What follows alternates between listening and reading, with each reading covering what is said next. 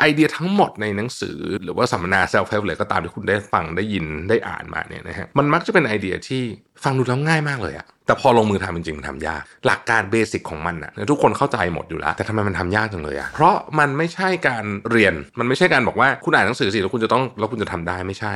จริง ๆ มันคือการฝึกนิสัยครับการได้เรียนรู้เรื่องพวกนี้ซ้ำแล้วซ้ำอีกหรือการอ่านมันเนี่ยวิดีโอนี้ที่คุณฟังอยู่หนังสือของผมที่คุณอาจจะเคยอ่านหนังสือของใครก็แล้วแต่เนี่ยนะฮะมันช่วยกระตุ้น motivation ของคุณได้ก็จริง แต่จริงๆแล้วเนี่ยมันยังไม่ได้ช่วยอะไรเลย progress ที่แท้จริงของคุณเนี่ยมันจะเริ่มต้นในตอนที่คุณเริ่มลงมือทำเท่านั้น มิชชั่นทุ the Moon Podcast Continue with your mission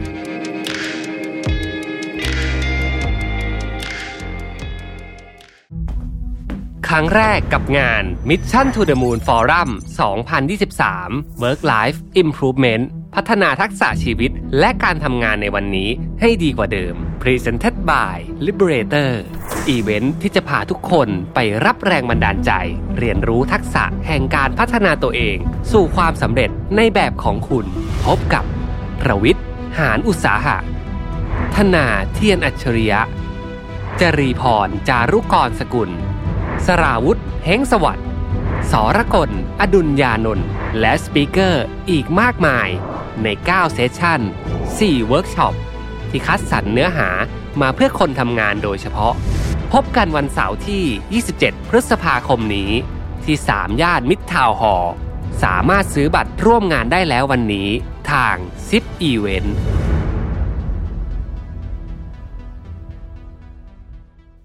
สวัสดีครับ ยินดีต้อนรับเข้าสู่ Mission to the Moon Podcast นะครับ คุณอยู่กับประวิทยานุสาหะครับ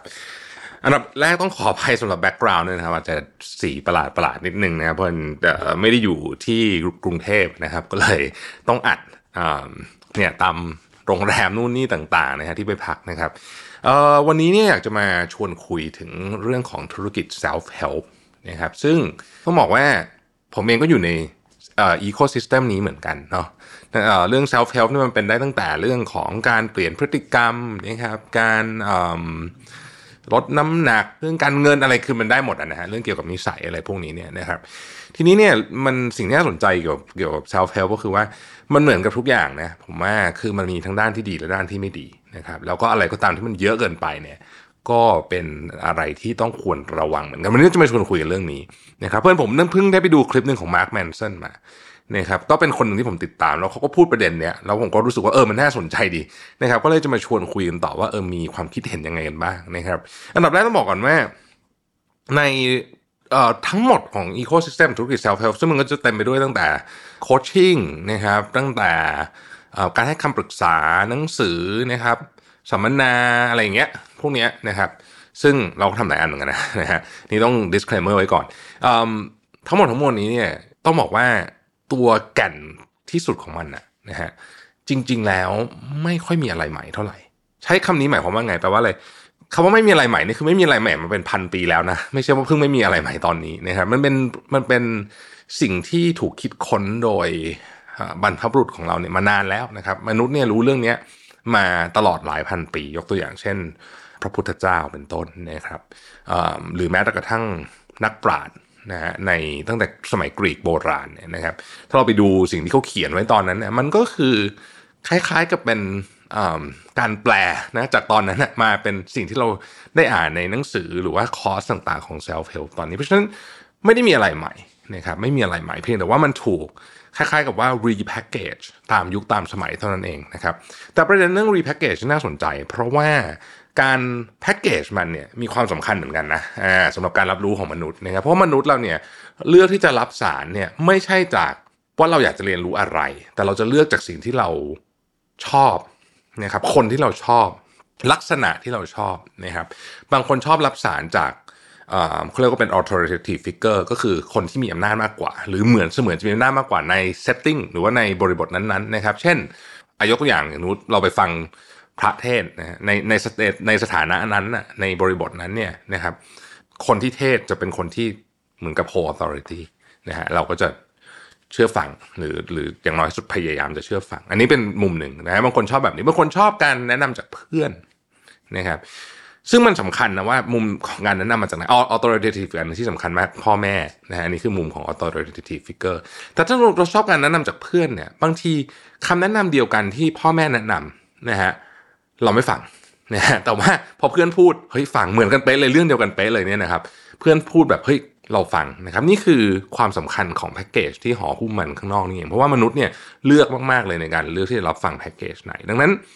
ไอเดียของเรื่องไอเซลฟ์เฟลทั้งหมดเนี่ยมันก็หมุนอยู่เรื่องเกี่ยวกับเรื่องแพ็กเกจนี่แหละนะฮะที่เป็นเรื่องสำคัญ แต่ว่าตัวแก่นมันเองอย่างที่บอกก็ไม่ได้มีอะไรที่แบบถ้าเอาที่ผมเห็นแล้วกันนะไม่ได้มีอะไรที่ที่ใหม่กริกนะฮะมันก็เป็น ความองค์ความรู้หรือว่า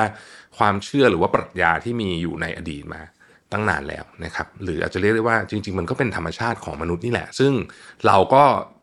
มีคนพยายามทำความเข้าใจมาก่อนหน้าเจเนอเรชันของเราเนี่ยมากมายอยู่แล้วนะครับ อันนี้คืออันที่หนึ่งอันที่สองเนี่ยนะฮะซึ่งผมก็ชอบมุมนี้นะมาร์คแมนสันใช้คำที่ผมชอบมากเลย เพราะว่าคำนี้เป็นคำที่ผมพูดบ่อยนะฮะคำว่า simple but not easy นะครับมันดูเรียบง่ายแต่มันไม่ง่าย จริง ๆ แล้วมันต้องใช้คำว่าดูเรียบง่ายแต่ทำโคตรยากใช้คำนี้แล้วกันนะครับ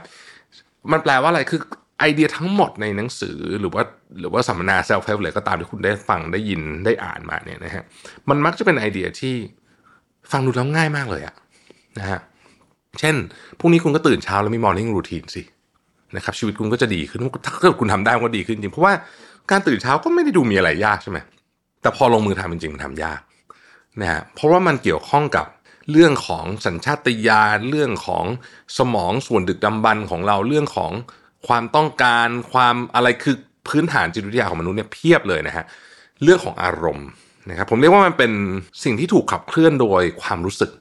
มากๆ นะเพราะฉะนั้นของพวกนี้เนี่ยเวลาเขียนออกมาหรือว่าพูดออกมาเนี่ยมันฟังดูเหมือนง่ายมากเลย พวกนี้คุณก็มี morning routine สิ หรือเอาที่คลาสสิกสุดเรื่องลดน้ำหนักเนี่ยนะฮะถามจริงมีใครไม่รู้บ้างลดน้ำหนักยังไง ให้มันได้ผลนะฮะทุกคนรู้หมดอยู่แล้วนะฮะคุณก็ไปคุณต้องออกกำลังกายยกเวทนะครับคุณต้องเลือกกินที่ถูกคือทุกคนรู้หมด ไม่มีความรู้อะไรที่ที่เราอาจจะมีความรู้ใหม่ ๆ บ้างในเชิงของโภชนาการ แต่ว่าหลักการเบสิกของมันอะทุกคนเข้าใจหมดอยู่แล้วนะครับ แต่ทำไมมันทำยากจังเลยอะนะฮะเออก็นี่แหละมันเป็นของที่เรียบง่ายแต่ทำยาก เพราะมันไม่ใช่การเรียน มันไม่ใช่การบอกว่าคุณอ่านหนังสือสิแล้วคุณจะต้องแล้วคุณจะทำได้ไม่ใช่ จริง ๆ มันคือการฝึกนิสัยครับ จะทำยังไงให้เราไม่กินโดนัทอันนั้นตอนที่เรากำลังอารมณ์เสียสุดๆอยู่ หรือว่าจะทำยังไงให้เราตัดสินใจไม่เดินเข้าไปสั่งเบียร์แก้วนั้นตอนที่เราเหนื่อยมากๆอยู่อะไรแบบนี้คือมันเป็นของที่ฟังดูเหมือนจะ เฮ้ยไม่ไม่แน่มีปัญหาเราทำได้อยู่แล้ว แต่พอถึงสถานการณ์หน้างานจริง โอ้โห ยากมากจริง ๆ ใช่ไหมฮะเพราะฉะนั้นเนี่ยพอเป็นแบบนี้ปุ๊บเนี่ย simple but not easy นะ simple but not easy เนี่ยวิธีการเดียวที่จะฝึกได้ คือคุณต้องฝึกมันเหมือนกับนิสัยนะครับมันคือคล้ายๆกับ ถ้าคุณฝึกมันจนมี muscle เขาเรียกว่า muscle memory ใช่ไหมคือทำโดยอัตโนมัติได้นะฮะพอมันเป็นนิสัยของคุณแล้วอะ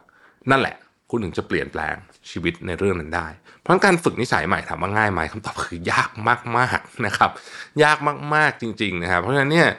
ไปอ่านไปฟังมาอะไรเงี้ยก็ดีนะครับรวมถึงวิดีโอนี้ด้วยนะวิดีโอนี้ก็เป็นเหมือนกันคือ เราก็จะพูดเรื่องเนี้ยซึ่งพูดง่ายแล้วก็แต่ว่าทำยากมากนะฮะทำได้ไม่ได้เนี่ยมันขึ้นอยู่กับตัวเราแล้วนะครับเพราะฉะนั้นเนี่ย simple but not easy ต้องฝึกนะมันเหมือนมันเป็นทักษะต้องฝึกจนเราชินแล้วเราก็จะเปลี่ยนแปลงในประเด็นนั้นๆได้นะครับ แล้วเราบางทีต้องมาดูด้วยนะว่าเราอยากจะฝึกคือเราต้องการที่จะฝึกอะไรที่ผมลงไปในดีเทลนิดนึงบางทีเนี่ยการไปเอาอะไรหลายๆอย่างพร้อมกันเนี่ยไม่ไหวนะฮะอย่างสมมติว่าคุณกำลังชีวิตคุณกำลังปั่นป่วนตอนนี้คุณต้องการลดน้ำหนักด้วย แล้วคุณรู้สึกว่างานคุณเครียดเกินไปด้วย แล้วคุณรู้สึกพักผ่อนไม่เพียงพอ อะไรมันรุมมาตุ้มเต็มไปหมดเลยเบิร์นเอาสารพัดเนี่ยนะครับบางทีเนี่ยเราต้องกลับมาเรานั่งคิดว่าเราจะเอาอะไรก่อนอย่างแรกบางทีเนี่ยมันอาจจะซิมเปิลแค่นี้เลยนะแต่บัตรเนี่ยอย่างที่บอกกับ simple but not easy คือ ขอให้นอนให้พอทุกวัน เรื่องอื่นช่างมันก่อน จะเป็นเรื่องงานเรื่องกินเรื่องอะไรออกกำลังกายช่างมันขอให้นอนให้พอทุกวัน บางทีมันเริ่มต้นจากอย่างเงี้ย แล้วเราฝึกนอนให้พอก็คือเราต้องไม่เล่นโทรศัพท์ตอนกลางคืน เราต้องตื่นมาแล้วก็มีสุขภาวะการนอนที่ดีว่างั้นเถอะนะฮะเริ่มต้นแค่เนี้ยบางทีมันเปลี่ยนที่เหลือได้หมดเลยนะฮะน้ำหนักน้ำหนักก็จะลดตามไปเองอะไรแบบนี้เป็นต้นนะครับ เรื่องที่สามที่อยากจะพูดเกี่ยวกับเรื่องของ self help เนี่ยคือว่าการได้เรียนรู้เรื่องพวกนี้ซ้ำแล้วซ้ำอีกหรือการอ่านมันเนี่ยผมก็เป็นคนชอบอ่านหนังสือ self help นะพูดจริง มันกระตุ้น motivation คือมันรู้สึกเหมือนเรามี progress ในชีวิตด้วย ซึ่งจริง ๆ ยังไม่มีนะครับ คือ progress ในชีวิตมันจะเริ่มต้นตอนที่เราเริ่มลงมือทำเพราะฉะนั้นวิดีโอนี้ที่คุณฟังอยู่หนังสือของผมที่คุณอาจจะเคยอ่านหนังสือของใครก็แล้วแต่เนี่ยนะฮะหรืออะไรก็แล้วแต่เนี่ยมันช่วยกระตุ้น motivation ของคุณได้ก็จริง แต่จริง ๆ แล้วเนี่ยมันยังไม่ได้ช่วยอะไรเลยนะงานที่แท้จริงเนี่ยมันต้องมาลงมือทำเองนะครับเหมือนที่เขาชอบบอกเราจะอ่านหนังสือเกี่ยวกับการไปวิ่งไปว่ายน้ำเท่าไหร่ก็ได้ มันไม่สำคัญเลย คุณต้อง คือตราบใดที่คุณยังไม่เริ่มลงมือทำเนี่ยมันก็ไม่มี progress นะครับแต่เวลาเราอ่านหนังสือพวกนี้หรือเราไปฟังหรือเราไปอะไรเงี้ยเราจะรู้สึกว่าเหมือนเรามี progress แต่จริงๆไม่มีนะอ่านะฮะอันนี้เป็นอันนี้เป็น point ที่สำคัญเพราะว่าหลายคนเนี่ยนะครับอันนี้เป็นจุดที่มาของข้อที่สี่หลายคนเสพติดไอกระบวนการวัฏจักรเนี่ยคืออ่านหนังสือเสร็จแล้วมี motivation นะฮะเสร็จแล้ว motivation ก็หายไปยังไม่ได้ทำอะไรเลยนะแล้วก็ไปอ่านหนังสือเล่มใหม่แล้วก็มี motivation ใหม่นะฮะแล้วก็ไปฟังคนนี้มาก็มี motivation ใหม่มีแรงกระตุ้นตลอดเลยนะครับ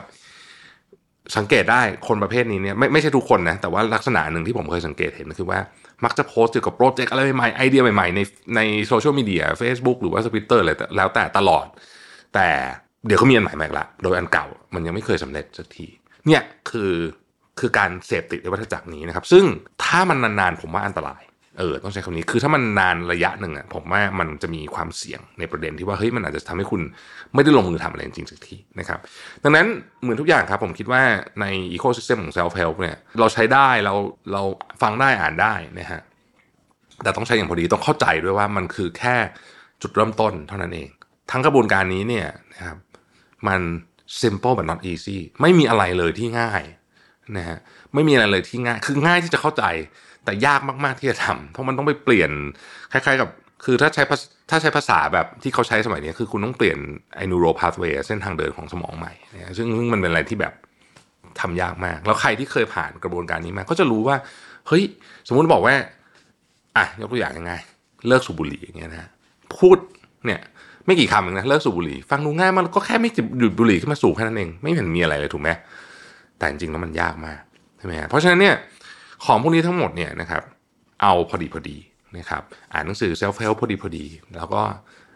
ไปไปสัมมนาได้นะครับ แต่ลืมนะฮะว่า progress ที่แท้จริงของคุณเนี่ยมันจะเริ่มต้นในตอนที่คุณเริ่มลงมือทำเท่านั้น ขอบคุณที่ติดตาม Mission to the Moon นะครับ แล้วเราพบกันใหม่พรุ่งนี้ สวัสดีครับ Mission to the Moon Podcast Continue with your mission